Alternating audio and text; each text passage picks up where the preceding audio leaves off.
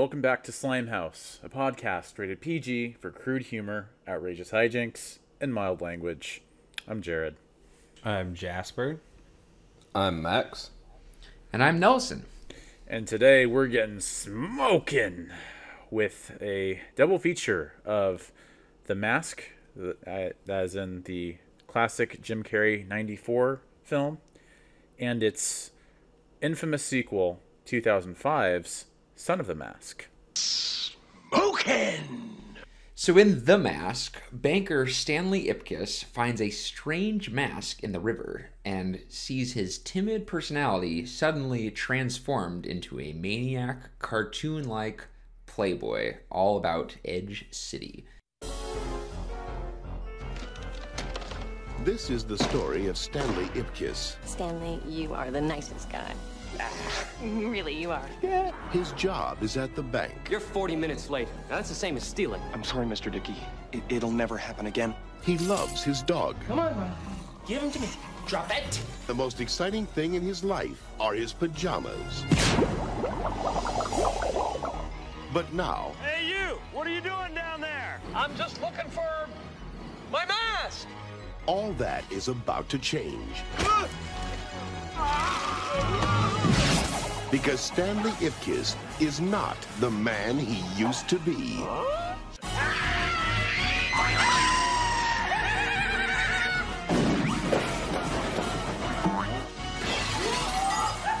And in Son of the Mask, a cartoonist stumbles across the mysterious mask of Loki and conceives a child born of the mask and able to use its powers. Meanwhile, Loki, the god of mischief, must find the mask before Odin gets mad. It's been sleeping soundly for over a decade. Now, this unforgettable legend that was created by the gods is returning to once again change the face of mischief.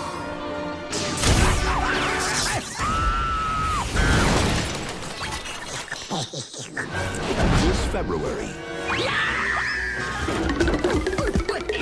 What's happening? One mask fits all.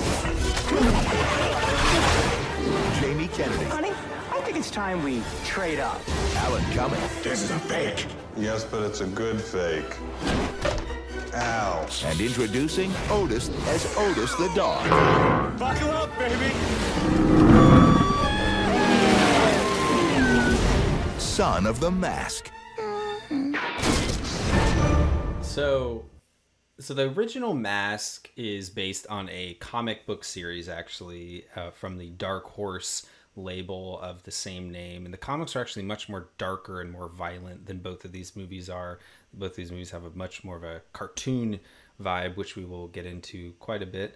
The original Mask in '94 was directed by Chuck Russell, who is pretty much a horror director at the time. He did A Nightmare on Elm Street, a Blob remake, and the second one was actually directed by Lawrence Guterman, who was actually an animation guy, did a lot of work on Antz and the Goosebumps video games, and then went on to direct the feature Cats and Dogs a few years before this. The original was written by a fellow named Mike Werb, who's actually hired to write this because his early Curious George script made the rounds around Hollywood, which would later be turned into the 2006 adaptation, uh, the animated film. And they hired him because, according to him in the DVD commentary, they thought if I could write about a cartoon monkey going around town, then I could write The Mask, which I thought was a very funny way of looking at it. And the only real returning crew member uh, here on both movies is Randy Edelman, who did the score. Uh, he did a lot of other Slimehouse movies Dennis the Menace, Kindergarten Cop, Drop Dead Fred, Beethoven, Osmosis Jones, and a few others we'll probably look on the show at some point. But Son of the Mask, another key crew member, Greg Gardner, who's really kind of, I think, our Slimehouse cinematographer, at least on the Mount Rushmore of those. shot movies like Elf, Herbie Fully Loaded, The Game Plan, Marmaduke. Uh, so he's really kind of a, a real pioneer of the Slimehouse look in some ways. All right, and the cast, of course, the first mask is rounded out by Jim Carrey. He's the star of this film, and I mean, it's uh, definitely one of his star-making roles. I feel like very central to Jim Carrey's career is this movie, and I feel like it was really, in, in, at its heart, kind of a showcase for his his talents and was kind of intended as such. And um, other than that, it's a pretty character actor heavy movie. The only other real star of the movie is Cameron Diaz, who this was her first role um, as the romantic interest. Um, ben Stein pops up, who is a character actor that I'm sure most people recognize from Ferris Bueller. And I think, unless I'm missing somebody, he is the only actor to return in Son of the Mask. Um, and the dog performer, we always love our animal actors on here. Milo, the mask's sidekick, is portrayed by Max the dog. For the Son of the Mask, you have Jamie Kennedy takes over as the lead, um, another popular comedy actor. We saw him in Max Keeble of the time playing Tim Avery, uh, the cartoonist that finds the mask. And we have a real slime legend stepping in for this one. Alan Cumming portrays Loki, the god of mischief, who we saw in Josie and the Pussycats just recently, and he also appears in Spy Kids, uh, Buddy, a movie about a gorilla that's very slimy, uh, just a real camp slime icon. Uh, Traylor Howard is the plays Jamie Kennedy's wife in this, who is well known for being in Monk and the film Dirty Work. Uh, and you have a few other well-known actors pop up in here. Uh, Kal Penn shows up with a small role. Uh, Bob Hoskins portrays Odin, and uh, Steven Wright, the comedian, uh, who actually sort of a Ben Stein type, another sort of deadpan, comically boring voiced comedian. Steven Wright has a role in this, and uh, I think he's a voice we'll hear in some other Slimehouse stuff, even if we don't see him on screen. I know for a fact he's in Babe 2, and I feel like he's always a always a welcome presence on screen. So with that out of the way, I think we're going to kind of go into both these movies. They both have really interesting stuff to talk about. Um, and as always, it's nice to kind of get some context for our prior experiences to this. Um, I had seen The Mask. I definitely like something we watched with my family. It's just kind of a classic comedy. It wasn't really something I associate with like my childhood at all. It was just something like it was just a straight comedy. Um, and Son of the Mask, before last night, I had never witnessed before. So uh, that is my. Yeah, I have I have sort of a weird history with both of these movies because for whatever reason, when this movie, when Son of the Mask came out, I was like seven years old, I think, when Son of the Mask came out, and I thought the trailers just looked like I'd never seen the mask. I didn't care about Jamie Kennedy or any of like anything on it, but I thought the trailers just looked like the greatest thing in the world. I thought just like the the babe something something about the baby and the dog harnessing the power of the mask. I just thought looked so good. I was a big fan of a lot of like older cartoons. I loved Woody Woodpecker when I was a kid, and I think the trailer included a bit where the baby does a Woody Woodpecker impression, and that had me on board. So I remember actually renting The Mask, and it was a PG 13 movie, so a little edgy for me. So I watched it with my parents. Edge City. I think, yeah, Edge City. so we watched it the night before Son of the Mask came out, so we I could I could prep for Son, and um I, I feel like I I've I, that's the first time I saw the movie. I've seen it a few times since then. I always sort of casually liked it. Never been a favorite, but always liked it. But the main thing I remember about my first viewing is it's the first time I'd heard the phrase "son of a bitch," and I don't. I think the villain says it at some point or something and my parents like gasped so like i knew it was a bad thing to say and the next day in the bathroom at school like some random older kid was like washing his hands and i was next to him i was like so i watched like the mask yesterday and he said like this word son of a bitch and like it seems like it's pretty bad like, yeah, it's, it's, a pretty bad thing to say and i was like and we just like went our separate ways. And, and so that's always like that's always what i think of with the mask even though it's like i don't even it's not a memorable line in which son of a bitch is even said but it's always it was it was my introduction to a great a great swear, which is I feel like stands out in a, a child's mind a lot. And then the thing about the thing about Son of the Mask, when I did finally see it, like I don't remember if I liked it or not. Like I, I don't remember. Like I, I remember the movie remarkably well from not having seen it since it was in theaters. Like there were a lot of specific scenes and stuff I remembered rewatching it now, but yeah, the thing is, for a movie I was so psyched for, I don't remember whether it, it lived up to my hype or not, but I, I, certainly didn't dislike it when it came out. I just don't know if it was the earth-shattering classic I was I was hoping for. yeah, the the mask is is one of those the original mask I should say is one of those movies that I never had like a personal connection to. I think I saw it once and I don't even think I even saw it the whole way through, frankly, because there was a lot I did not remember on this rewatch.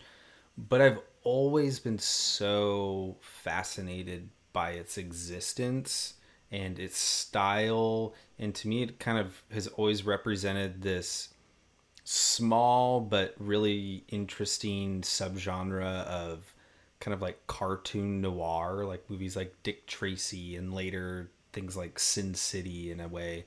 And it's always just been, you know, to me, there's no movie like it. I've never seen anything else like it. And to me, it just has always stood out in that way. I think I wanted to be the mask for Halloween in college for some reason, um, even though I hadn't. I, again, no personal connection like to the actual movie itself. Just the idea of this movie being made and being in the world has always been been so interesting to me. Uh, but the Son of the Mask it came out when I was 13. I was in middle school, and I, you know, at that age, I could care less about a Son of the Mask movie that looks like it's for kids much younger than me.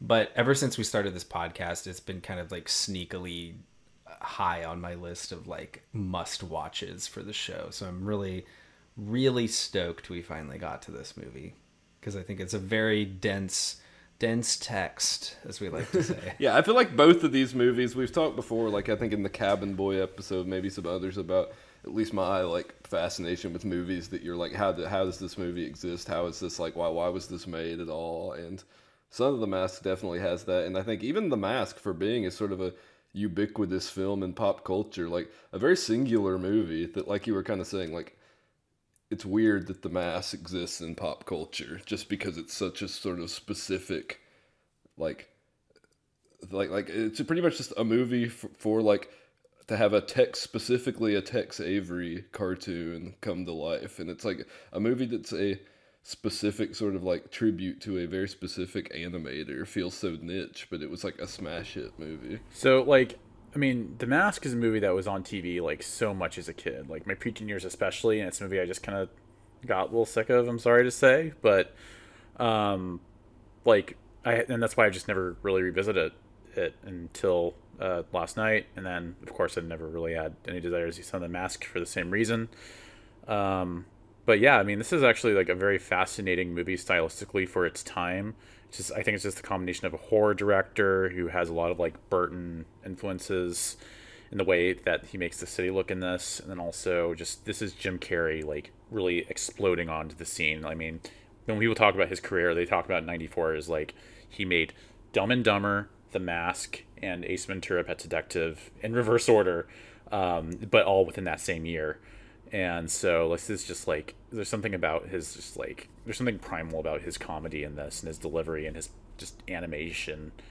And so like and all three of those movies were not just hits that year but like always on tv big vhs plays. Like they just these those movies like have such a big footprint in ways that you know few actors ever get that. And he got three in one go you know and um, it's pretty amazing. And his first three major studio movies, which is like incredible. Like that's like the best rookie season of all time. Yeah. You know, like like that's incredible. yeah. Um, and I think that jumping right into the mask on the Jim Carrey note, I think watch The Grinch, which has a lot of kind of parallels to the mask. I think in terms of just like anarchy and attitude and a green protagonist.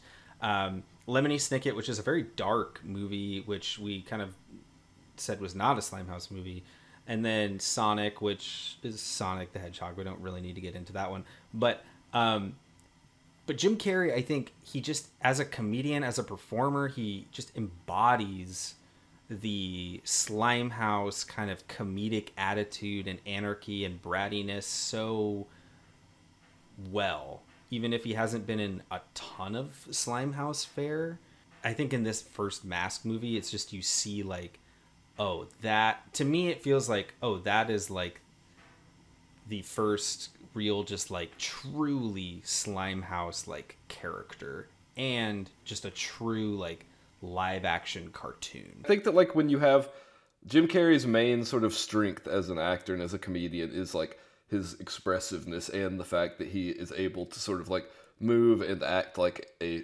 cartoon man like in live action and it's interesting that like this movie, which is based on like a very cult comic book, like doesn't like it feels like the movie was mostly made just as an excuse. Like, how do we have a movie where Jim Carrey acts like a cartoon the whole time? How about a movie where a guy like gets a mask that literally turns him into a cartoon character? So it's pretty much just like because the movie I think is pretty. I, I, like the movie, but when Jim Carrey's not on screen, it feels very uninspired, sort of a lot of the time. But whenever Jim Carrey's on, he's like turned all the way up, and it's like watching literally just like an excuse to show you Jim Carrey acting like a cartoon character. So it's like when we talk about live action cartoon, I feel like a lot of time we're talking purely about like the aesthetic, like the way it looks and the colors and all this stuff. But Jim Carrey, I feel like is one of the few actors you can really point to as an example of a live action cartoon. And I agree with you, Jasper. I think that's sort of what makes him be like sort of a such an avatar of Slimehouse, even if, as you said, he's only been in maybe a few true Slimehouse movies. Interesting, guys, because I was watching the first mask and I was thinking about how we've we've had this idea of doing a lot of slime studies, and it's been kind of hard to find a comedy that isn't Slimehouse but is worth a study. In my opinion, we just landed on the perfect slime study with these two movies because the first mask is a comedy, but it's it's PG-13. It's very adult in terms of like it's about that seedy nightlife and and there's femme fatales and there's mobsters and just like and you know foul language as as Max witnessed and you know it's it's meant for adults. Like this would be the type of movie that like a date would go on, you know, and that kind of thing. I was saying even the cartoons he's impersonating compared to Son of the Mask, where he's doing like Woody Woodpecker and Michigan J Frog, which are like a Looney Tunes character and like a, like the more like Looney Tunes is for everybody, but things a kid would be more likely to be familiar with. But in in this movie, he's really doing like a droopy dog wolf sort of character, which I feel like if anything, those cartoons are more targeted towards uh, adults. Like I know more adults in my life who have been like really into droopy cartoons. It's like more of a cult thing and like yeah, even the cartoons he's imitating aren't necessarily like adult cartoons in the way you'd say like Family Guy, but like a car- cartoons with more of an adult audience. And it's all about like mainly him acting cartoonishly like horny for Cameron Diaz, which is like not a kid a kid joke at all. And I feel like it, yeah, it's, it's a more sexually charged movie than I think we ever see.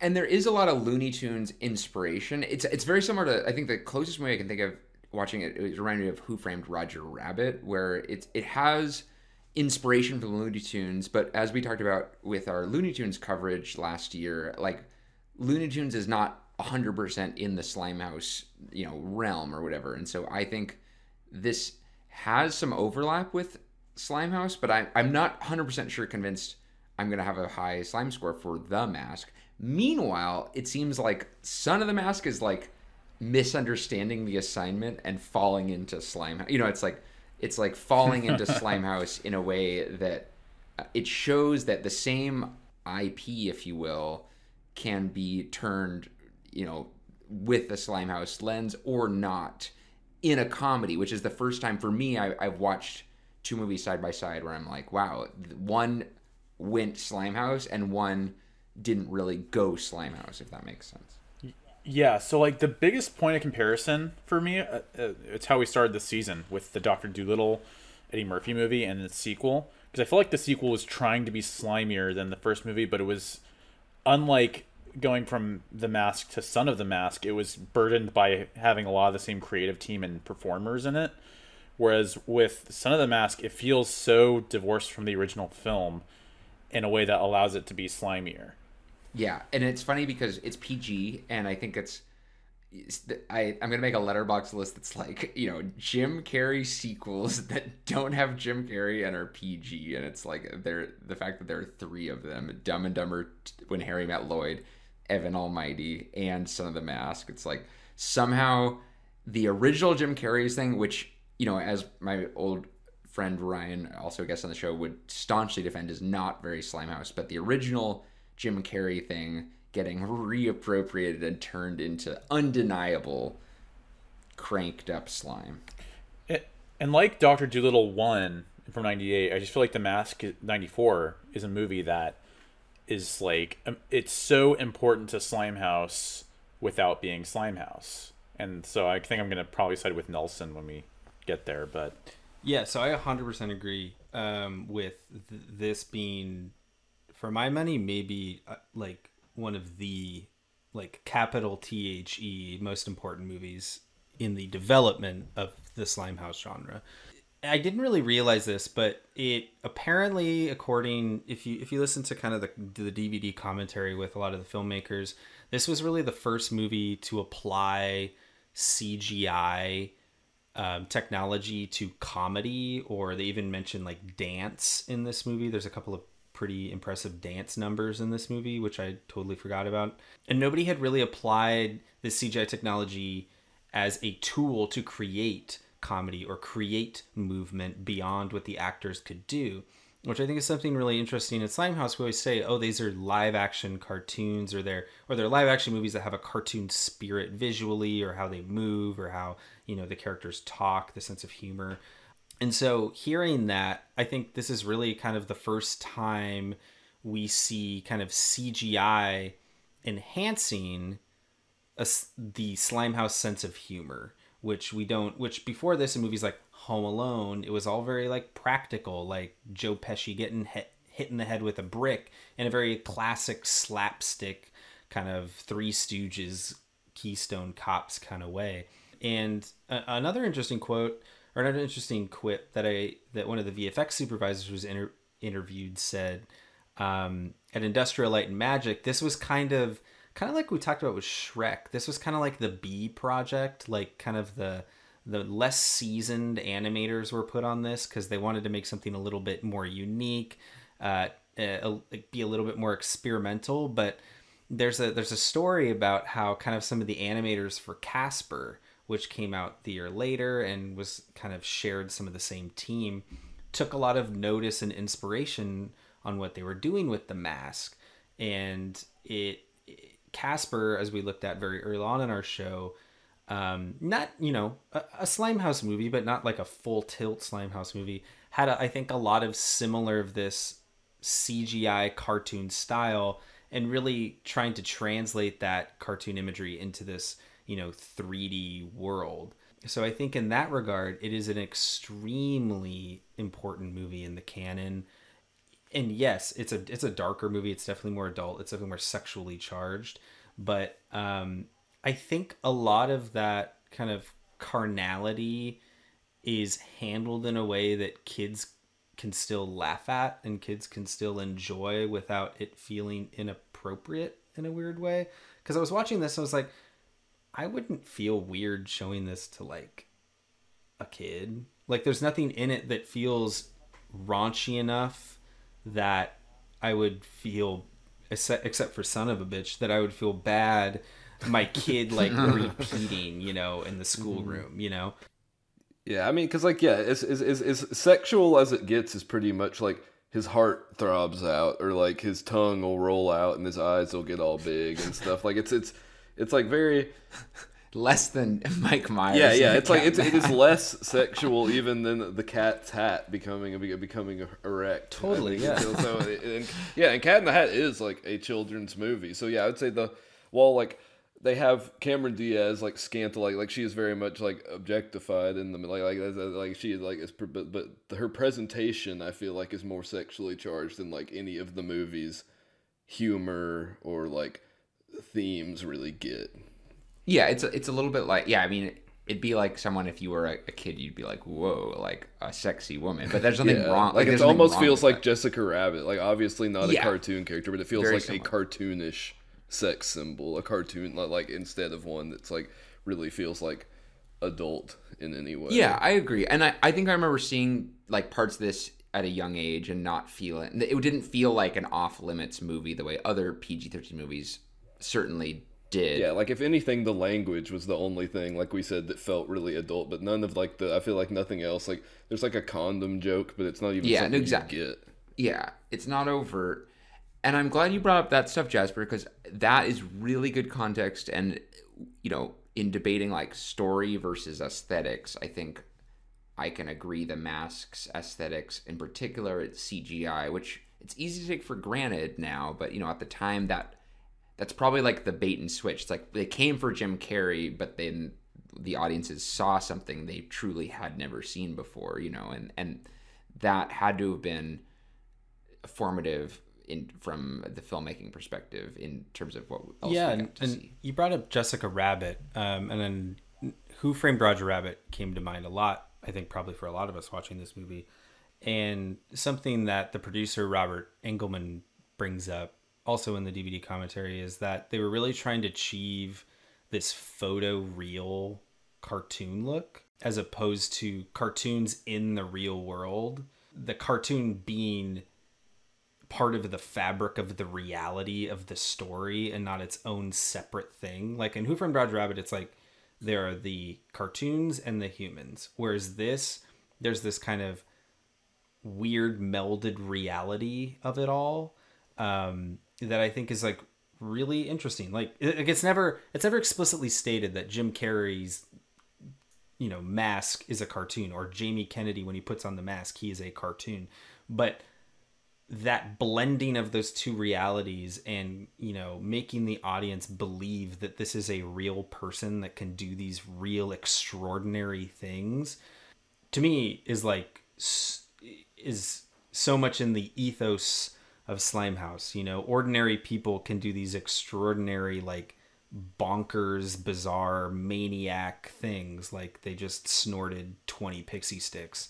Which brings up another point is the mask just a metaphor for doing cocaine? it feels like that that definitely could be the case. Like he goes, he does it before he goes out. Like it, gives, it gives him a big, big head. He's all like, it only works at yeah, night. yeah. He goes to jail for It only- it. Yeah, yeah. It's like only it, like, and he only uses it to become like the king of the nightlife scene for the most part until he has to like. like It brings out it it brings out your true personality. it's- you know, uh, uh well, because it's it's interesting. Like this movie, like the plot is not slimy. Like I think the last like third is not slimy at all. When the villain has the mask most of the time, it, like I feel like that stretch of the movie. And so I feel like it's not it's not really a slimy movie, but it has a slimy. The mask is maybe the slimiest.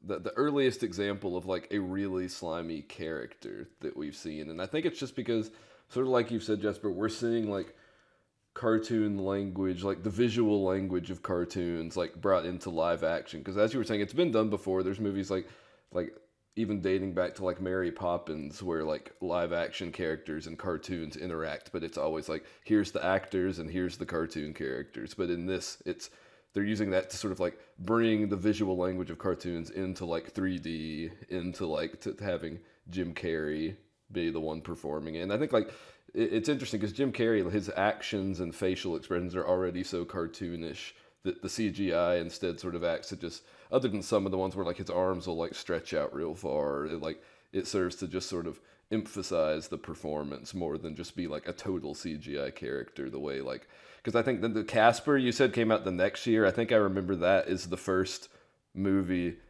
like ever to have a fully CGI like central Yeah. character and it feels like the mask is very much a precursor to that and where he's just this like sort of cartoon character but like incorporated into the world as if he were real which it feels super important to Slimehouse. And two thoughts on that. One, it's kind of like Jurassic Park, where like the CGI is so limited, and therefore it's a better movie because it's like it's not inventing a cartoon character; it's just enhancing a cartoon, uh, a, a talented cartoon actor.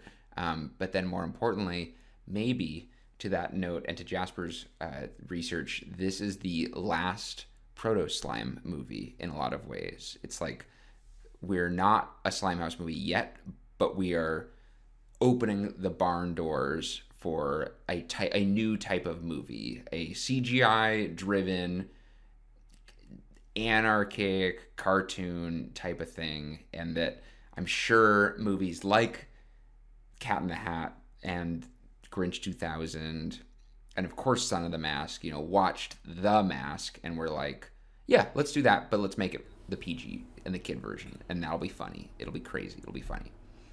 Well, we've talked about something in Slimehouse, like there's a dichotomy of like early slime, like stuff that came out in the '90s, like Home Alone and Airborne and Beethoven, where like it's a little bit more quaint and mellow in terms of its like the way it looks and feels, and then we get to like the late '90s where things change and you get movies like Grinch 2000, Osmosis Jones, and something that's more Matilda, colorful, like. more vibrant. Matilda, Yeah. Matilda's yeah, it's like a turning point movie, but this feels like this feels explicitly like a movie that is planting the seeds for that second wind of Slimehouse, where things became more cartoon-like and more aesthetically vibrant. Even though it came out, it's a contemporary of movies like Home Alone and Beethoven, uh, in terms of its like actual release date. Right, like other Slimehouse movies came out before it, yes, but like to that Yeah. to Jasper's input, like nothing like this had, and so you know we wouldn't have Casper without the mask, and that's even a pretty tame example. You know, we wouldn't have Yes. uh, other like CGI driven. You know, like I'm thinking like Marmaduke or these other ones were like a CGI protagonist. I mean, even like things like the Scooby Doo Yeah, movies, that's what I was- or that's what I was thinking, like no. things Yeah, like yeah. that, where where you have a fully CGI character who, again, is just part of the fabric of the reality of the movie. You know, there's no difference between, um, there's no reference made to Scooby Doo not being real, and you know that had happened before. I mean, you you'd had characters who were special effects before, but but then fast forward 11 years later and then you have this monstrosity the son of the mask that in a lot of ways i feel like kind of we, we talk a lot about you know kind of dr seuss's cat in the hat as kind of the movie that killed slimehouse. I think and and you need to understand with with movies there's a long gestation period. There's probably already some slimehouse movies in in the production line that were still being finished when cat in the hat came out.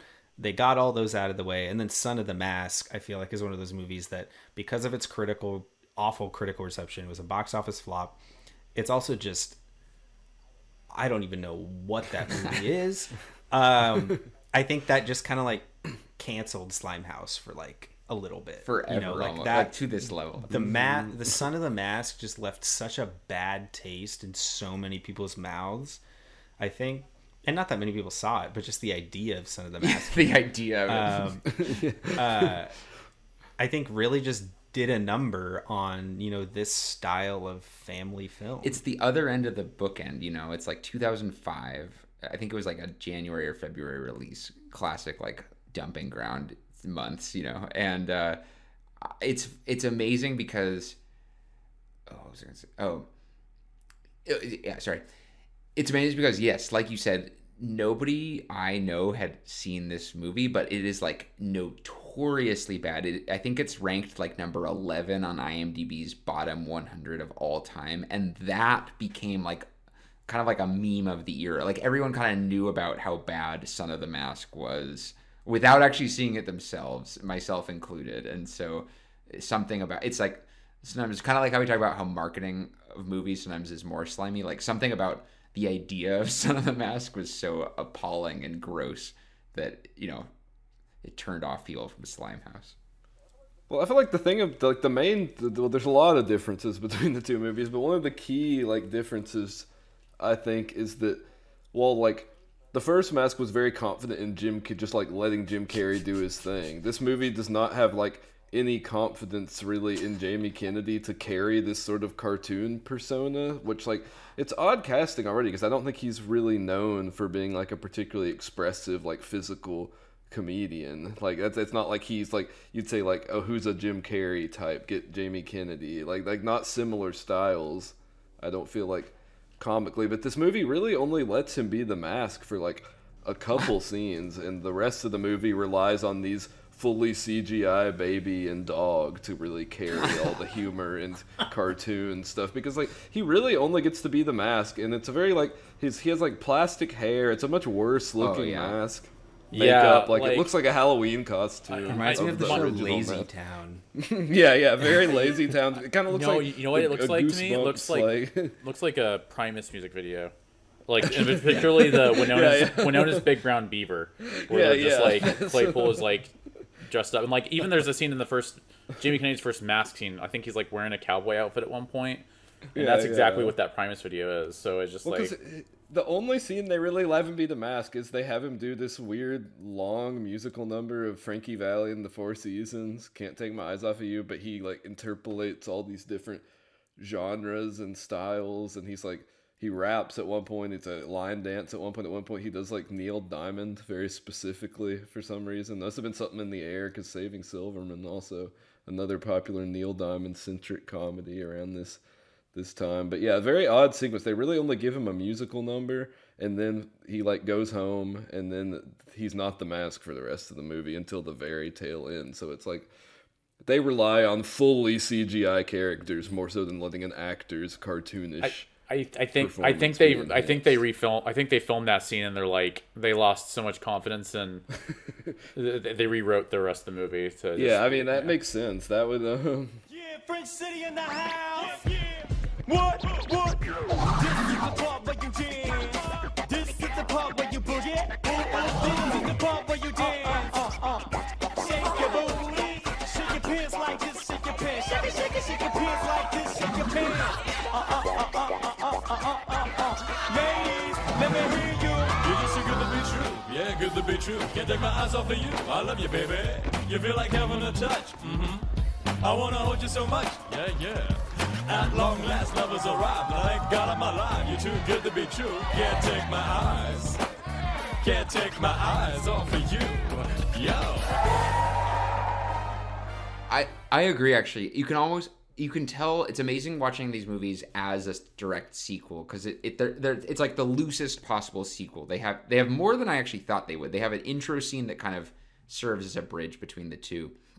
But when you watch them in short succession, you can see Jamie Kennedy just lacks the charisma that Jim Carrey has, and like his performance feels dead when he's the mask. You know, like he's not expressive enough. He's not like over the top enough. You know, it's just kind of like a weird looking green guy, you know, and so yeah, as a result, it feels like they gave Alan Cumming like sort of the the Jim Carrey role because he's a very expressive, charismatic actor. So I feel like they gave of any of the live action actors in the movie, they gave him like the the parts. Yeah, the shape shifting. He's the cartoonish, like yeah, yeah, and I mean he has a very weird mask look. Like it's like the the mud Mudvayne version of, of the mask. He has this or like, like a juggalo. Weird, very, just this like yeah, this like edgy new metal mask look that I feel like is very odd. That looks equally shitty, I think, to the to the other mask design. Just really bad makeup work. I feel like really holds this movie back because I think the makeup work for the original Jim Carrey mask is pretty perfect as far as what they were going for. yeah, for. Oscar nominated. Um, it it's amazing to me. Like every choice, I feel like in Son of the Mask makes it more Slimehouse. And one of the first ones is location. We go from like Edge City to like I think it's called Fringe City. Fringe, Fringe yes, City. and it's the most suburban place possible. It, it actually looks like they're neighbors with Cat in the Hat Village, and so mm-hmm. suddenly you're in this suburban town. It's all it's all about like an overworked husband and wife. They're they're trying really hard to make a baby and they get one and you know it's just like a family dynamic instead of like uh, and there's a dog you know instead of like a bachelor and every it's like every step of the way we're going into sliminess instead of uh, the direction the mask was going in. And something else with it with this baby character that eventually becomes a main character in this this the son of the mask um they don't really do make any effort to have Jamie Kennedy like overtake the spotlight. And so for most of the movie it just feels like Jamie Kennedy's character having this just like bizarre nightmare where there's this cartoon baby and cartoon dog just like running around his life and and he's just like super depressed he has to take care of this baby it's like a weirdly like nightmarish depressing kind of plot but then you have like this baby doing these like like I laughed so much in this movie, oh, not because I thought it was funny, but just because I was like, "Holy cow!" Like I knew this movie was going to be wild, but this is just another level, man. Like this feels like a, a like a Salvador Dali children's book on acid. Like, what is going on in this This, movie? you guys, this reminded me of a movie, the last movie we saw together in theaters. Cats. Cats. Oh. Cats? I got cats It- live. I have to watching say, this. the, Like, the entire they, they the make a great double feature. because it's just like the whole second act of this movie is like pretty much plotless and just like a gag reel of like all these baby effects they could come up with just while Jamie Kennedy kind of stands there and like makes his eyes wide and like they do fisheye lens on him like yelling. They just have like yeah, it's just it's so bizarre. This whole I have to say there was like, something funny. I mean, I, I know I saw a trailer for this when I came out, but it didn't like stick in my memory very well. But you're watching the movie and it's like fairly normal, fairly being the key word. And suddenly there's a scene in an ultrasound where they're looking at the baby on the ultrasound and then it Yes. starts dancing, like freak out on the ultrasound. And I laughed. I think it's like the loudest I've laughed by myself in like at home just because I was so like taken aback by it. Like, and I can't, I can't knock it. Like, I laughed, man. Like, it was, it was so unexpected to have like a dancing baby on the ultrasound. And then there's this like plot device that like nobody else sees the baby's antics and like kind of funny not gonna lie. Like I, I- you know Yeah, like i feel like that's where like sometimes in movies these like notoriously bad movies like you get to see them expecting the worst and they're actually like i don't know you can kind of appreciate them for what they are you know? So- like yeah this is just too like it it doesn't live down to its reputation for me. It's just too unpredictable. It's too just like there's i don't want to say it's like I, I for one thing like there's like actual parts of this that are like 2d animated cartoons like like a tom and jerry episode which i thought were actually kind of well done Very like, Yeah, I similar think to those Tom were like Sue me, te- you know? technically the best part of like the movie. I would, I would, I would like they weren't anything special particularly, and I enjoyed the other parts better. But they seemed the most well done, and, Like- like, most thought out of anything Yeah. in the movie. Really, I'll tell you what, like this, I this almost works as like a spooky slime movie. It- like it has a Halloween, Like, like, yeah. like I think it's meant to be scary and it's terrifying, and like there's kind of like this like weird kind of like ambiguity to like how how scary is it meant to be, or is it meant to be kind of like a Looney Tunes but effed up? You know, it's just like it has this kind of ambiguity to it when I watch it that is really fascinating to me and like yeah. Well, because I feel like it's like the thing that makes it that kind of that horror or like scariness is that like. It's not like he's just having a hard time taking care of like this crazy baby. It's like the baby is like going out of its way to torment and like on purpose the baby is like making things hard for him.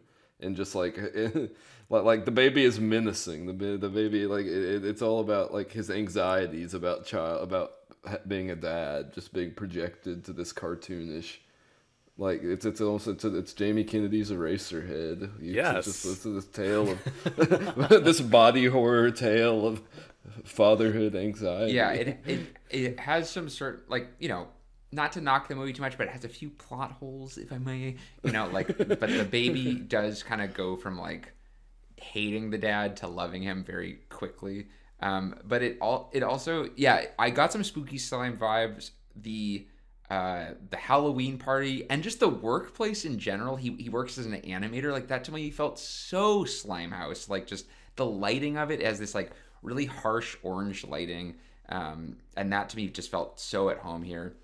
And also this is uh, a great example of a genre we have only really touched on once with boss baby but just baby movies talking baby movies in this case dancing baby movies i feel like are such a big part of slime house like there's something so funny to audiences slime house audiences about babies doing things. And this is like if you like your baby action like you've got it in spades here.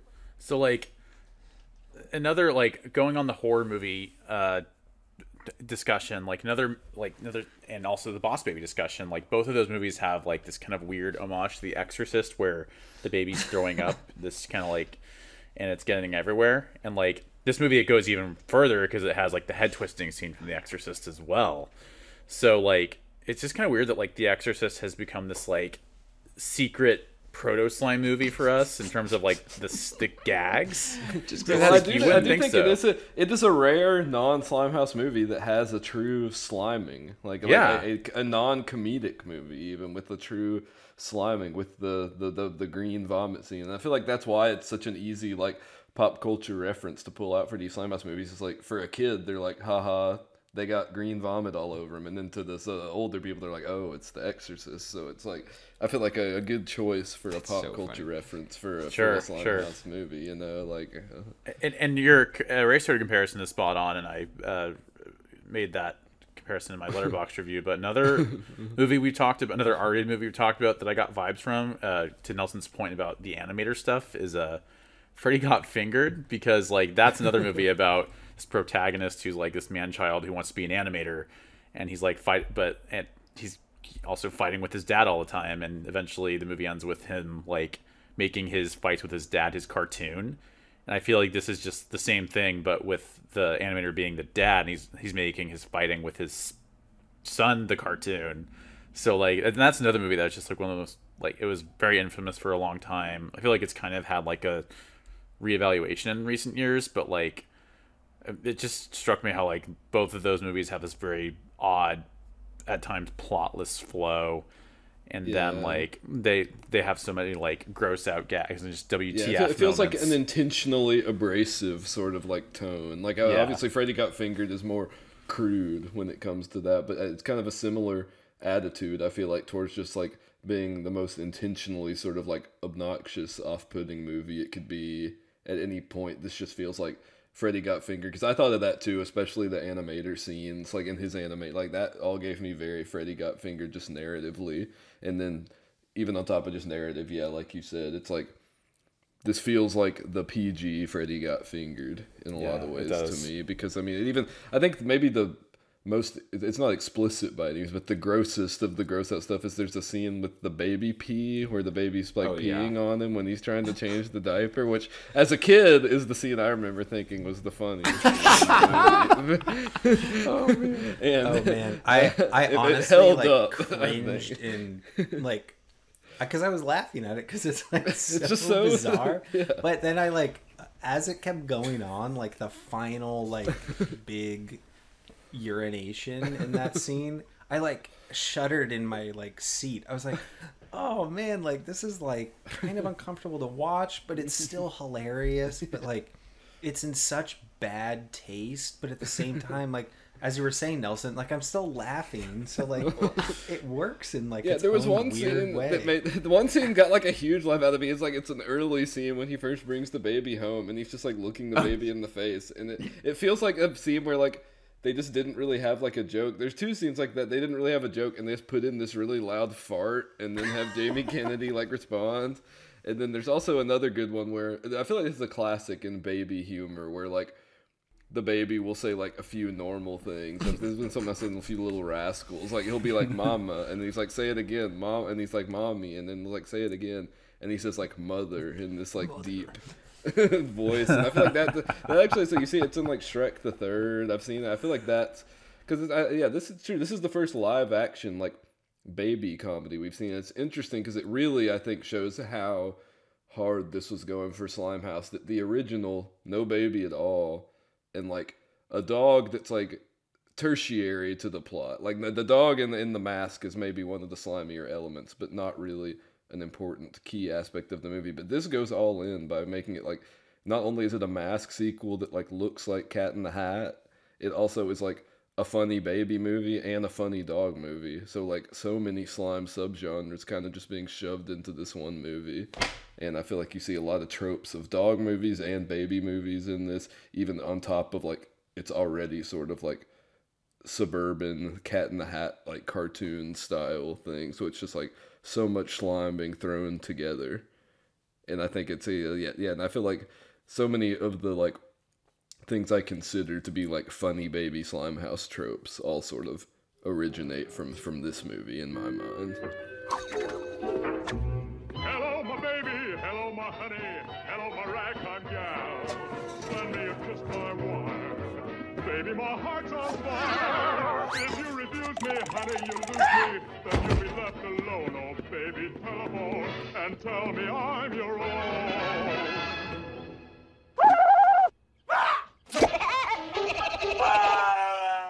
Well, isn't it great that her work is going so well? Ma? Yes, Ma and her career are just... Did you say Ma? Mama. Oh my god! You said Mama! Well, can you say Dad? Or Dada? Mommy. That's great! You're doing great! But come on, say Dada. Dada? Mother. Jared, you were mentioning kind of the familial relationship. Like with Freddy Got Fingered, it's about a son, you know, fighting with his dad. And this one, it's about a dad having these anxieties about being a father. I like the comparison going back to Doctor Dolittle and Doctor Dolittle 2, whereas the first Doctor Dolittle, the humor is much more like vocational. Yeah, And in yeah. Doctor Dolittle 2, it's all, you know, about having a family and being with your kids and things like that. Whereas I think this franchise, if you call it that. The first mask is not vocational humor, so to speak, but it's, you know, adult humor. But then Son of the Mask brings it back into, you know, this is a movie about a family at its core and about having a family and being a family, what it means to be a part of a family, which I think is a very core Slimehouse theme. I also think it's hilarious that we're talking about Son of the Mask thematically because I don't think they really intended that. But I think that aside from all just the like maniac humor and visuals of Son of the Mask, it has so many of these like thematic and narrative beats that we see repeated from Slimehouse movie to Slimehouse movie. And in that way, I think it just kind of cements this as kind of just like a, for me, kind of like a catch all, end all, be all Slimehouse movie. You know, it has the visuals, it has this kind of like weird familial children themes. Hey, the mom even eats silly string when she's pregnant because that's what the baby Yeah. wants. Well, because yeah, the movie strangely kind of takes a turn into like sentimentality very briefly at Yes. the end with sort of this scene with this is it uh what a wonderful it's a cover of what a wonderful world and it's kind of over this scene of the family sort of like bonding and all that it, like it, it makes this turn so even like just when you think it's only gonna be like this manic crazy comedy they go for like yeah like a moral and that moral feels very slimehouse. So even that is thrown in on top of everything else. And i think uh, something that i found particularly something it reminded me a lot of sort of robert rodriguez particularly shark boy and lava girl. Sort of it's at the end when he sort of it comes to when when it starts to get like more plot focused and more focused thematically on like him and his son coming together jamie kennedy's character. Um there's kind of these two like they feel like video game boss battles between like Jamie Kennedy and the baby and Loki that just sort of and and those very much just feel like sort of a gag reel of like CGI tricks they could do where like at one point they're boxers at one point Loki's just pulling out all these like random powers. It feels like at the end the sort of like a brain duel in Shark Boy and Lava Girl and it felt like a very slimy way to present a like final showdown that's just sort of this like gag like visual gag off eh, of, of sorts then it's like uh, yeah i feel like it resolved itself in a very slimy way this sort of strange loki subplot to this And do you think that the Marvel Cinematic Universe, uh, or specifically Tom Hiddleston, pulled any inspiration from Loki and Odin and the mythology? Mm, i do here? think i, I that, This is the MCU canon, folks. I did think Anthony Hopkins was Odin in this movie and not Bob Hoskins. I but didn't think realize it's it was Bob Hoskins. He's Anthony so buried in makeup. so But yeah. it's funny how like Yeah. even the looks of Loki are not dissimilar. Like it's got this slick black hair and like Yeah, you know like kind of this edgy, like more like very Yeah. like more the edgy the green character, like you the know, green kind of outfits and things like that. I, yeah, there's Mhm. just something so funny about like you know we think of Marvel as so like oh nothing has been like it before, but like there was literally like a Thor and or uh, not there's no Thor, but Odin. Odin, and Loki yeah. characters that are like kind of just look like like the Slimehouse versions of you know Tom Hiddleston and Anthony Hopkins. yeah, yeah, yeah. I think they should have brought Alan Cumming for, for for Loki in the MCU. Personally, I think he is the definitive Loki. Yes. Yes. He also has a very Shakespeare. He has a background in Shakespeare, which was Kenneth Branagh was going for like a Shakespearean quality, so that would have Yeah, been a yeah. perfect bridge. But Uh-huh. Um, what want to say? I want to plant a flag in the ground for a new trope. since Boss Baby was brought up. I do like this. And Boss Baby, the plot of that film is a war between babies and puppies. this movie is a prequel to Boss Baby because it shows us the original conflict between baby and puppy. It reminded me so And- much of Boss Baby. Yeah, definitely. That was the thing I maybe thought yeah. of the most watching this. and just like explicitly just like this idea of like you have to choose between uh, your affections toward being directed invested in a baby or a dog and it's funny that this same director made cats and dogs which was uh, about investing your emotions in either a cat or a dog but now uh, he also planted these seeds here for dogs being having another competitor And you know what they're saying? Millennials apparently are not having as many kids, and the Pope is pissed. You know, and it's probably because they're having they're getting all these pandemic dogs. You know. And they all they all saw Son of the Mask, so there's That's true. That's true. Uh, so, um, one thing I want to I want to talk about the music a little bit more in both of these movies, The Mask and Son of the Mask. In our previous um, scholarly endeavors, we've kind of identified mambo and rumba and a lot of these more like Latin music styles as kind of the key soundtrack to a lot of Slimehouse movies. And in The Mask, especially, there's some fantastic dance numbers to mambos, rumbas. I think they specifically call it a rumba. And there's there's like a real like nice musicality to the mask that feels really really fun. There's a massive conga line with the Oh, police yeah, the officers. conga line, yep. Uh-huh, yeah, you- yeah, You could that- say a cab, but really, man, I wouldn't call those cops bad or bumbling because they're having a good time.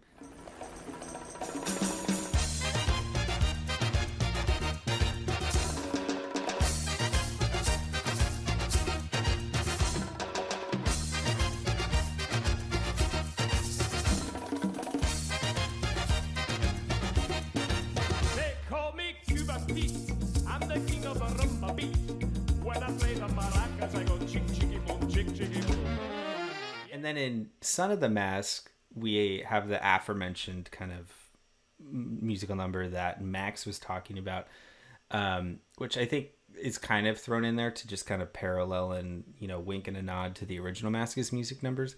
But the way that these, you know, the way music is used as kind of like a to a comedic effect in these movies is feels very Slimehouse to me. Like it's it's like how how do we find the funniest sounding music and do some funny dance moves to it, and that it can be really visual and animated as opposed to like a respectful like use of the music. It feels very um, in jest and not making fun of you know these these more like Latin styles of music, but just you know they are happy and jovial in in their sound. And the 1994 Mask is one of the earliest movies that we've covered, and at least that I can think of, that really uses you know mambo, rumba, all those styles kind of for that effect.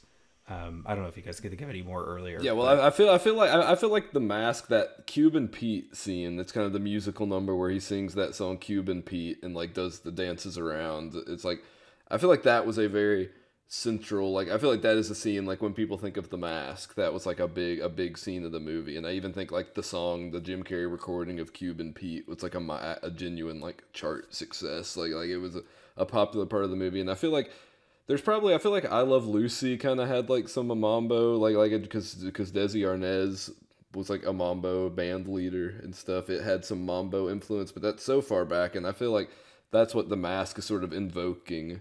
But it sort of just defined sort of mambo, sort of Latin music as like the fun party music, and I feel like that kind of stuck in comedy and especially in Slimehouse. But I do feel like yeah, I agree with you, Jasper. If uh, I can't claim to be an expert, but I feel like the mask is always kind of what I've looked at as like what put Mambo in that cultural position as like the the fun music. And I hadn't thought no mask no mask no Lou Bega and Maybe I, so. I hadn't thought of this before.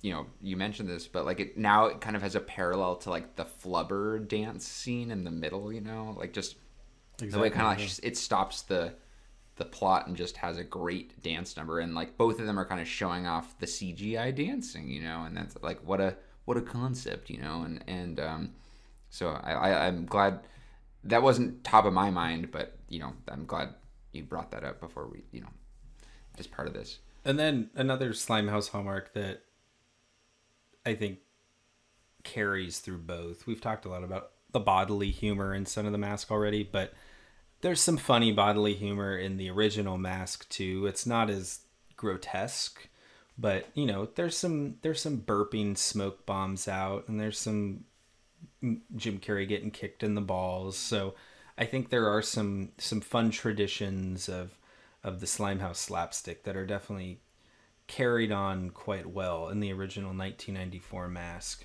It the Son of the Mask begins with a groin shot. Like the very first time we meet Jamie Kennedy, he's at their like friend's house and he gets, you know, hit in the groin. Yeah, he gets like head butted by it's just like and then back it's like all from there. I mean, just I I don't know. If you need like a visual study of slime, it's just like watch this movie for like you'll see these like crazy angles and like these these like just almost like the PSA we watched last week, like just the tilted, you know, fisheye lens. It's it's wild. all the way through. Yeah. You gotta you gotta start watching movies that have like wide shots after. You know, it's like big panoramas to balance it Yeah. out. Um, the big, the slimiest moment of the '94 mask for me is like actually the very end. Even though we've said that's the least slimy part of the movie, but there's a bomb at the end of the movie that uh, the mask ends up eating, and uh, I, this is the scene of the movie that's always stuck with me. But he eats the bomb. He has, his mouth gets super big. He shoves it in there, and then he burps it up, and he and he gets gets the Italian accent going, and he's like, "That's a spicy meatball," and I just feel like that is because it's a food thing, and it's also like a spice thing, and it has a visceralness to it. Um, my favorite Slimehouse moment in Son of the Mask. Uh, we haven't talked too much about uh, our classic neighbor trope. The first one that comes to mind. Uh-huh. The first one that comes to mind is Ken Jeong in the one of the Goosebumps movies. Yeah. But they one up it in this film with a uh, nanny neighbor who is at one point spying on Jamie Kennedy as he's home alone with the baby while the wife's out on a business trip. And uh, Loki is basically infiltrating the house. And so uh, he uses magic to turn that nosy neighbor into a nose neighbor. And her entire head becomes a nose. And she sneezes. Did you just realize see that, her sneeze. No, I just forgot Oh, about okay, that scene. Yeah, yeah. No, And There's she so actually- much in this movie. Like I know it's true. I, I this is one I had to take notes on. Um, yeah, one of the densest slime texts. I think every second And- is worth and, and worth tw- discussing. the densest literal slime I've seen from that nose neighbor. oh yes, It- Yeah, I could not believe that uh-huh. was in the movie. Yeah, the like that's like. David Cronenberg level stuff right there.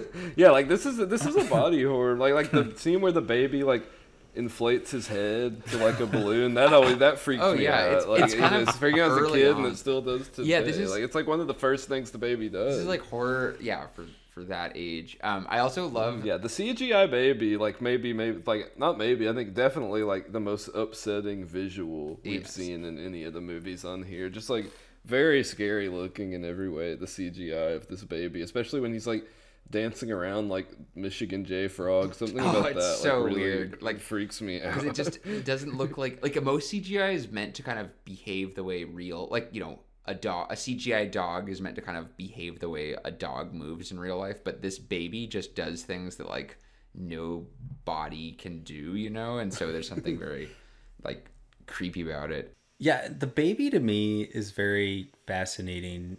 It's funny we keep just coming back to the CGI baby because to me I was looking at this in the grander context of Slimehouse and the baby to me is representative of of live action, you know, comedies.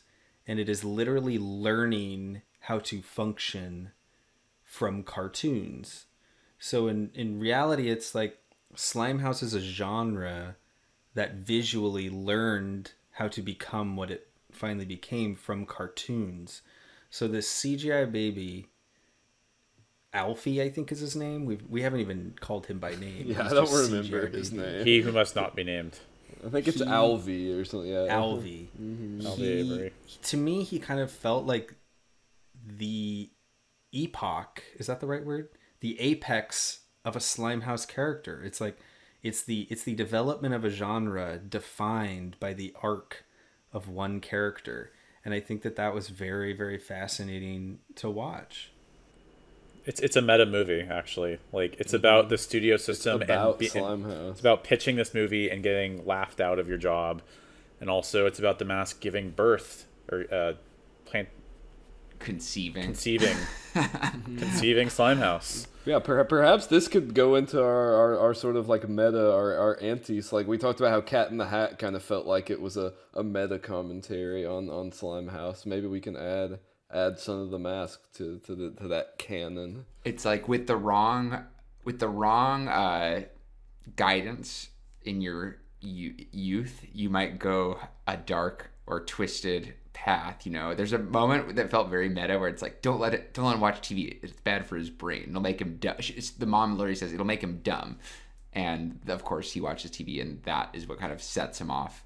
He's already like got the superpowers but it's like he needed to see the hello my darling hello my ragtime gal Yeah, yeah. That, Uh, that it, it feels almost like E.T., where it's like he sees something on TV and tries to like mimic Yeah. it, but just done in this way more cartoonish. E.T.. Like yeah, like yeah we haven't we haven't covered the Baby Geniuses movies yet, but they're very much uh, like the I way know, the babies the- are I like think we that. in covered. I- I've, I've seen I've seen Super Babies and that like the babies in that very reminiscent of the, this baby. I, if you, I think I mean it's like a, it's like a month. It's like almost worth a month of dedication because Baby's Day Out kind of started it, and there's there's a lot of. I think Three Men baby and a. Baby is another one that That's that was true. the That's highest very grossing proto. movie. Yeah, yeah. Well, I was I, I I watched one of the bonus. There was a bonus feature on the DVD of Son of the Mask about like specifically about the baby and the dog, and I forget who it was, but one of the people on the crew said that they said this was. They said this was easily like the most baby centered, like the most baby cent- like rely the, the film to be most reliant on a baby that had ever been made, and I don't know about that, but And I- I feel like that's an interesting perspective on the film. Yeah, that- there goes my- They were really trying to like ba- put it around the baby, like it was like all around the baby, And- and, not around Jamie Kennedy. And that segues into one of the most important tropes that I want to pin down here because we will see it again. And it's this weird climax choice that is common in Slimehouse where there's a moment. I've only seen this with dogs before, but in this case, it's with the baby where Alan Cumming and the dad say, All right, well, let's let the baby decide who he's going to live with, you know? And like they they stand apart and like it's between the dad and like a more normal life or does he want to live with Loki and live a life of mischief? And this trope is in Airbud and See Spot Run where it ends with the dog being allowed to choose who he wants to to live with. So it's just so funny like to see that s- very specific trope that even as kids we identified we called bullshit on when we saw it again in See Spot Run and we kind of rolled our eyes that they recycled that convention. But never have I seen a baby forced to make that decision. All right, so we got two movies to do slime scores for. We'll do Mask first, Son of the Mask following that. Who wants to kick it off? I'd say, for me, uh, as we kind of touched on, the first Mask, uh, I think, is one of the more crucial movies to Slime House as a genre, but I don't think it's a very slimy movie. I don't even necessarily really think it's a super proto slimy movie. I think that literally this one aspect being the mask itself feels so key to slime, but the movie in itself is only is bare is barely slimy. Like I, I feel like it feels more like I think we were talking about a Who Framed Roger Rabbit, a Dick Tracy's almost like a Tim Burton Batman vibe of movie. And but I think that the, the fact that the mask as himself, I think, is such a key slime component, and I think the effects and just sort of the visual language of this are so important to slime. I'd give it a four for me. It's not quite a five, which would be kind of midway. It's a little bit less than that, but I think it's just so important to slime that I was trying to decide between a three or a four, but I went with the higher one. And so yeah, I landed on a four for the original '94 mask. Actually, I'd like I'd like to go next because yeah, I was actually there was a version of me that was prepared to go guns blazing and be like, this is a one out of ten, and here's why this is not a Slimehouse movie, even though it has you know this one component. Um, I still think this is the best slime study we've ever done, but I really like what Jasper brought up in terms of its proto origins and what it created. I think a four is actually the perfect score for the mask. I don't think the non mask parts are Slimehouse at all, but I think that the mask components and the cartoon come to life and the CGI are so essential that they buoy it up to that four score. Evaluating this as a Slimehouse movie, this is just like a three to me. But evaluating it as a proto slime movie, as we're kind of starting to think of it as, even though like we kind of have previously defined proto slime as like ending in 1990 or the 80s. Um, this and I mean, we're still learning. Like we're still yeah. learning. Eh, But I think yeah, like so- this season we've really kind of like established it as like no, it kept going between this and the first Dolittle movie. So um, I was thinking as a proto slime movie, this is a five out of ten for me because the slapstick feels so crucial, and also just like we didn't talk about him that much, but Milo the dog sidekick I think is actually one of the slimier things I've seen in a movie. If I'm being honest. Yeah, I think you get some like reaction shots and stuff from him that do feel very slimy. He's the most slimy animal performance, in my opinion, that we've ever seen. Yeah. Huh. I mean, I don't know about that, but that's it. Yeah, he feels like a interesting. And I don't have precursor like, kind of the I don't know Max how from to. the Grinch in a lot of ways, and not only because Yeah. it's Jim Carrey too. I just think the the performance and Yeah, I can see that. I mean, I don't have a distinction between a proto score and a slime score. I, I think it's kind of all should bundle together. But yeah, I, I think all sound points. I was very torn between this one. Part of me is like, nah, this isn't a Slime House movie, but part of me is like, this is a Slime House movie. I think, you know, as we as we look at more movies, I find my definitions of what a Slimehouse movie is kind of changing a lot. You know, at one point I thought, oh, it has to be kid centric. And then at one point, you know, I was like, oh, it has to have some bright CGI colors. And I think that, you know, it's a mix. It's it's it's a fluid definition. And for that reason, I'm actually going to go with a 7 on this.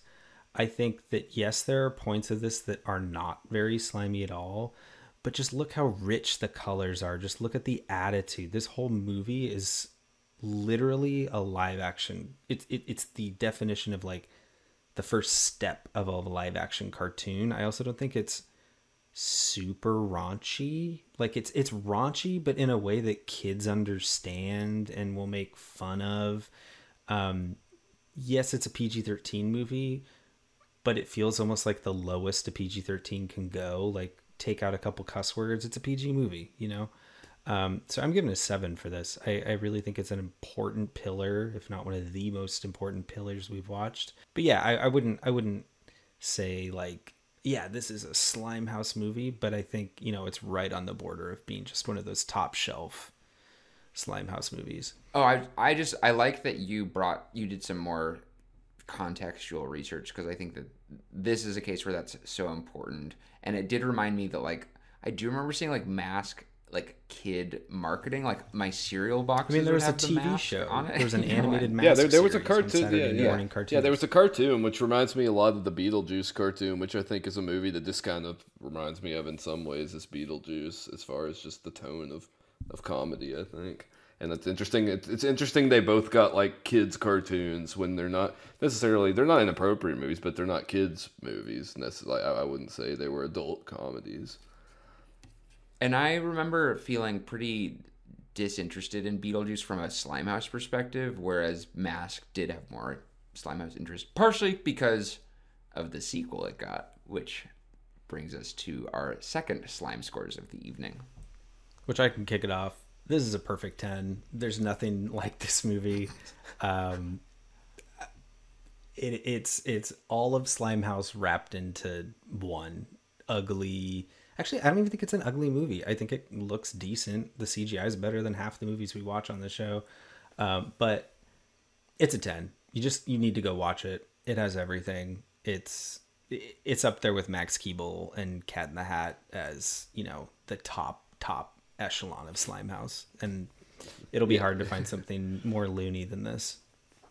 Yeah, I, I second that. I think this is a ten. This is maybe the slimiest movie we've. If I had to pick, maybe the slimiest movie we've covered yet on the podcast. It feels so slimy and like dense with slime that it felt almost hard to even approach to talk about because all you can really do is just like list all these insane things and there's just so much that even like after this hour and 15 minutes of talking about the movies there's still all these things that like we didn't get a chance to bring up that are so Yeah. insane in any other movie it would be the main thing we talked about so it's yeah like this movie it's like like we kind of said everything slimy you can put in the movie all the jokes all the visuals the story the morals like everything is all so slimy and it's like this is truly like when Slimehouse like ate itself. It feels like this is when Slimehouse finally jumped. I wouldn't even say jumped the shark really, but when it went too slimy and just created like, um, like almost like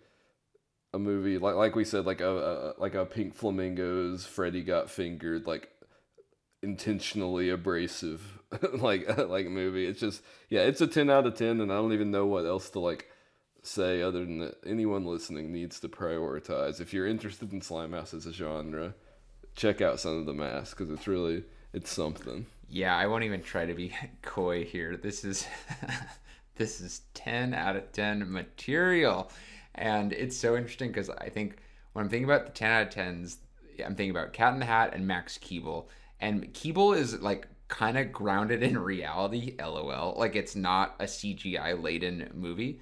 Whereas Cat in the Hat certainly takes it takes place in like a fantastical world. And this to me feels like it has a little bit of both, but I think that this is the most Slimehouse will ever see for like a CGI driven movie. Like I think in the very first episode, Jared identified that was sort of a, a tenet of Slimehouse was like a CGI protagonist. This to me feels like the most balls to the wall version of that essential part of Slimehouse I've ever seen. Like Max said, there is more that we didn't even get to in it. I don't even hate this movie. Like it has such a bad reputation, but I was just like I was so fascinated by it. It's also like a low key horny movie. We didn't even get to that. Like you know, for a PG movie, um, and just everything here is absolutely wild. I for me, I, I think this is gonna be like the one one of those ones we like reference a lot as as sort of a point of comparison. And yes, uh, I've said enough already. It is a ten out of ten, no doubt. So I was thinking about some things that about this movie. Like I feel like the whole Norse mythology angle didn't really register as very slimy to me, and I also feel like the main character point of view being like a dad rather than like the kids is something that I feel like takes usually like when that when a, when a movie we cover is like that it makes me detract a little bit. Um, like Jingle All the Way is an example. However, I respect Jasper's point about the definition of Slimehouse being this kind of moving target, a very fluid definition. And yeah, I, I can't. I, I was honestly going into this thinking a nine, but I can't. Like, I just, I'm just thinking about having watched this movie and just.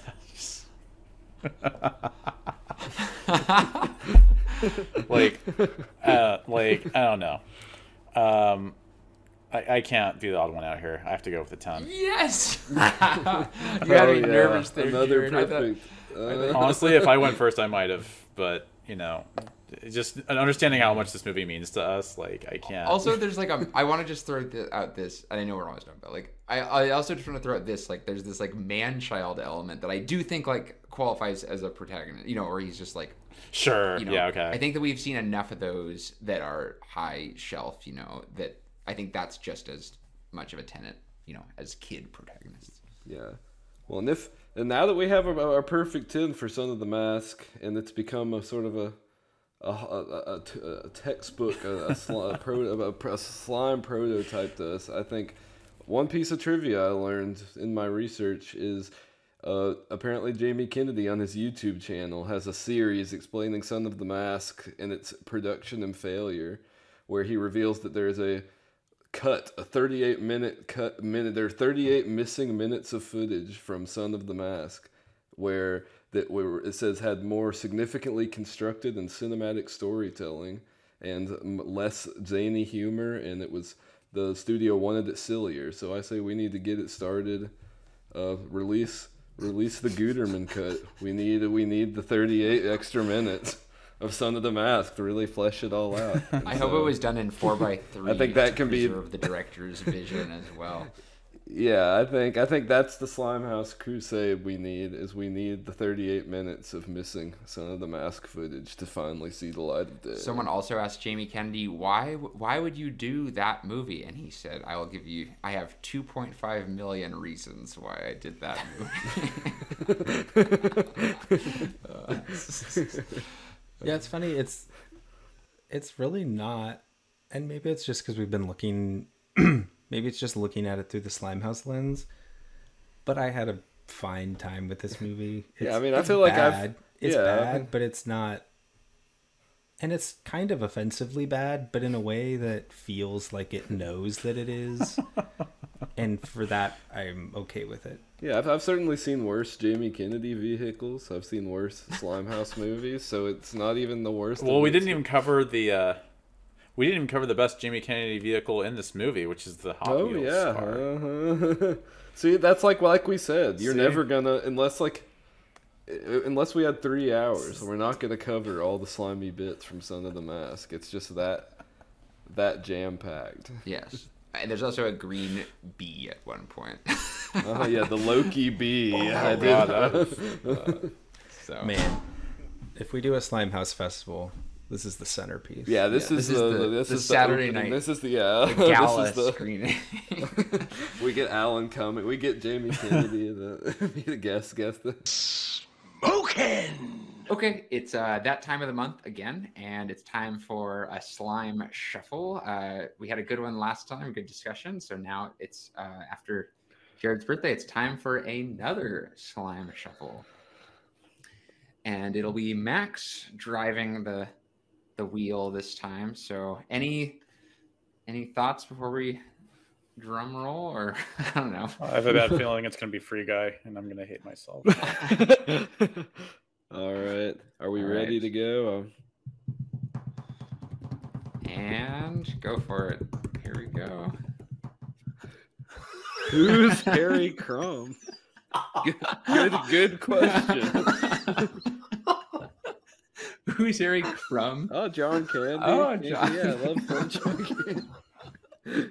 Who who is Harry Yeah, Crumb? very, very good question. I'm not sure. But He's a we're about to find out. Oh, we'll he's a find out next week. He's a a bumbling bumbling private pirate. investigator. That's cop adjacent. I'd say. So Yeah. Drum roll. the Willies. I don't know what this is. Sean, Sean Oh, Astin. that Look sounds tight. Yeah, look at the tagline. You'll laugh, you'll cry, you'll puke, you'll die. Sean yeah, Astin, Sean Astin. That's uh, great. It's like a Halloween. Oh, Dana Ashbrook. movie. Oh, two Twin Peaks cast. You got Kimmy Robertson, Dana Ashbrook. It is direct to video. Is it on the original? no, I, I, I'm good. I think this is a good one. I'm Okay. Yeah, that's fine. the Willies. I think it's a direct video, but that's okay. Let I don't think it's it direct to Oh, it's not. It's not direct to video. Yeah. oh, okay. I beg your pardon. I beg your pardon. Although Oh, it's an anthology. Nice. Yeah. This sounds kind of cool. I'm kind of. I'm kind of hyped. yeah. Yeah. this is cool. This would be this would have Alright. been a candidate for the uh spooky slime shuffle if, Mhm. if it had been. Um, Yeah. All right, so I'll watch Who's Harry Crumb. I mean, I'll watch it too. All right, I'm. I may as we may as fuck. There's so many movies to watch. Um, what if we do this then? What if we say Slime Shuffle gave us two questionable ones, so we did both of them? do a double? Fe- Actually, I'm. Let's I'm down do for that. that. We Why do not? shorter. Do that. episodes. Okay, cool. Yeah, I got. I got time. So. Heart seems like the slime shuffle of the month already, so let's do like a special video. And so with that, I think this is one of the zanier, wilder things we've ever discussed, and I hope y'all had fun. And if you want some more fun, just watch the movie for yourself. You won't regret it. And uh, that being Watch both said- movies. They're both great. Yeah, you've We've probably only seen, the first one. You know, We're talking about But the second one. a little more of a buried treasure. And uh, on that note, stay, slimy. Slimy. Slimehouse, a podcast created by Jared Anderson, Jasper Birnbaum, Max Morris, and H. Nelson Tracy. If you like this episode, you can find more fun on slimehousepod.com. Our website is created by Brian Hume of Valencia Creative Company. Our theme music composed by Greta Russell. Support this podcast at anchor.fm slash slimehousepod or by following us on social media at slimehousepod on all platforms.